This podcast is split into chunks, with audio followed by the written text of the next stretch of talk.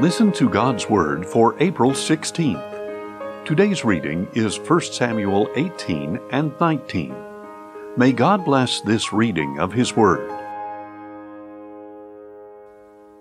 1 Samuel 18 After David had finished speaking with Saul, the souls of Jonathan and David were knit together, and Jonathan loved him as himself. And from that day Saul kept David with him, and did not let him return to his father's house. Then Jonathan made a covenant with David because he loved him as himself. And Jonathan removed the robe he was wearing and gave it to David, along with his tunic, his sword, his bow, and his belt. So David marched out and prospered in everything Saul sent him to do and Saul set him over the men of war. And this was pleasing in the sight of all the people and of Saul's officers as well. As the troops were returning home after David had killed the Philistine, the women came out of all the cities of Israel to meet King Saul with singing and dancing, with joyful songs, and with tambourines and other instruments. And as the women danced, they sang out, Saul has slain his thousands, and David his tens of thousands. And Saul was furious and resented this song. They have ascribed tens of thousands to David, he said, but only thousands to me. What more can he have but the kingdom? And from that day forward, Saul kept a jealous eye on David. The next day, a spirit of distress sent from God came upon Saul, and he prophesied inside the house while David played the harp as usual. Now Saul was holding a spear, and he hurled it, thinking, I will pin David to the wall. But David eluded him twice. So Saul was afraid of David, because the Lord was with David, but had departed from Saul. Therefore Saul sent David away, and gave him command of a thousand men. David led the troops out to battle and back, and he continued to prosper in all his ways, because the Lord was with him. When Saul saw that David was very successful, he was afraid of him. But all Israel and Judah loved David, because he was leading them out to battle and back. Then Saul said to David, Here is my older daughter Merab. I will give her to you in marriage. Only be valiant for me and fight the Lord's battles. But Saul was thinking, I need not raise my hand against him. Let the hand of the Philistines be against him. And David said to Saul, Who am I, and what is my family or my father's clan in Israel, that I should become the son in law of the king? So when it was time to give Saul's daughter Merab to David, she was given in marriage to Adriel of Meholah. Now Saul's daughter Michal loved David, and when this was reported to Saul, it pleased him. I will give her to David, Saul thought, so that she may be a snare to him, and the hand of the Philistines may be against him. So Saul said to David, For a second time now you can be my son in law. Then Saul ordered his servants Speak to David privately, and tell him, Behold, the king is pleased with you, and all his servants love you. Now therefore become his son in law. But when Saul's servants relayed these words to David, he replied, Does it seem trivial in your sight to be the son in law of the king? I am a poor man, and lightly esteemed. And the servants told Saul what David had said. Saul replied, Say to David, The king desires no other dowry but a hundred Philistine foreskins as revenge on his enemies. But Saul intended to cause David's death at the hands of the Philistines. When the servants reported these terms to David, he was pleased to become the king's son in law. Before the wedding day arrived, David and his men went out and killed two hundred Philistines he brought their foreskins and presented them as payment in full to become the king's son in law. Then Saul gave his daughter Michal to David in marriage.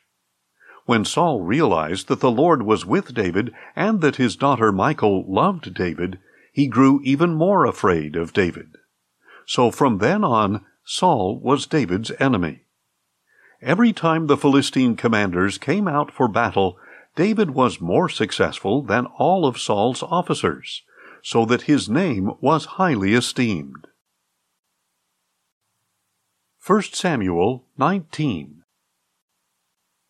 Then Saul ordered his son Jonathan and all his servants to kill David. But Jonathan delighted greatly in David, so he warned David, saying, My father Saul intends to kill you. Be on your guard in the morning. Find a secret place and hide there. I will go out and stand beside my father in the field where you are so I can ask about you. And if I find out anything, I will tell you. Then Jonathan spoke well of David to his father Saul, and said to him, The king should not sin against his servant David. He has not sinned against you. In fact, his actions have been highly beneficial to you. He took his life in his hands when he struck down the Philistine and the Lord worked a great salvation for all Israel. You saw it and rejoiced. So why would you sin against innocent blood by killing David for no reason? Saul listened to the voice of Jonathan and swore an oath, As surely as the Lord lives, David will not be put to death. So Jonathan summoned David and told him all these things. Then Jonathan brought David to Saul to serve him as he had before. When war broke out again, David went out and fought the Philistines and struck them with such a mighty blow that they fled before him. But as Saul was sitting in his house with his spear in his hand, a spirit of distress from the Lord came upon him. While David was playing the harp, Saul tried to pin him to the wall with his spear. But the spear struck the wall and David eluded him, ran away, and escaped that night. Then Saul sent messengers to David's house to watch him and kill him in the morning. But David's wife Michal warned him, If you do not run for your life tonight, tomorrow you will be dead. So Michal lowered David from the window, and he ran away and escaped. Then Michal took a household idol and laid it in the bed placed some goat hair on its head, and covered it with a garment. When Saul sent the messengers to seize David, Michal said, He is ill. But Saul sent the messengers back to see David, and told them, Bring him up to me in his bed, so I can kill him. And when the messengers entered, there was the idol in the bed, with the quilt of goat's hair on its head. And Saul said to Michal, why did you deceive me like this? You sent my enemy away, and he has escaped. Michal replied, He said to me, Help me get away, or I will kill you. So David ran away and escaped. And he went to Samuel at Ramah, and told him all that Saul had done to him. Then he and Samuel went to Naioth and stayed there. When Saul was told that David was at Naioth in Ramah, he sent messengers to capture him. But when they saw the group of prophets prophesying, with Samuel leading them, the Spirit of God came upon them, and Saul's messengers also began to prophesy.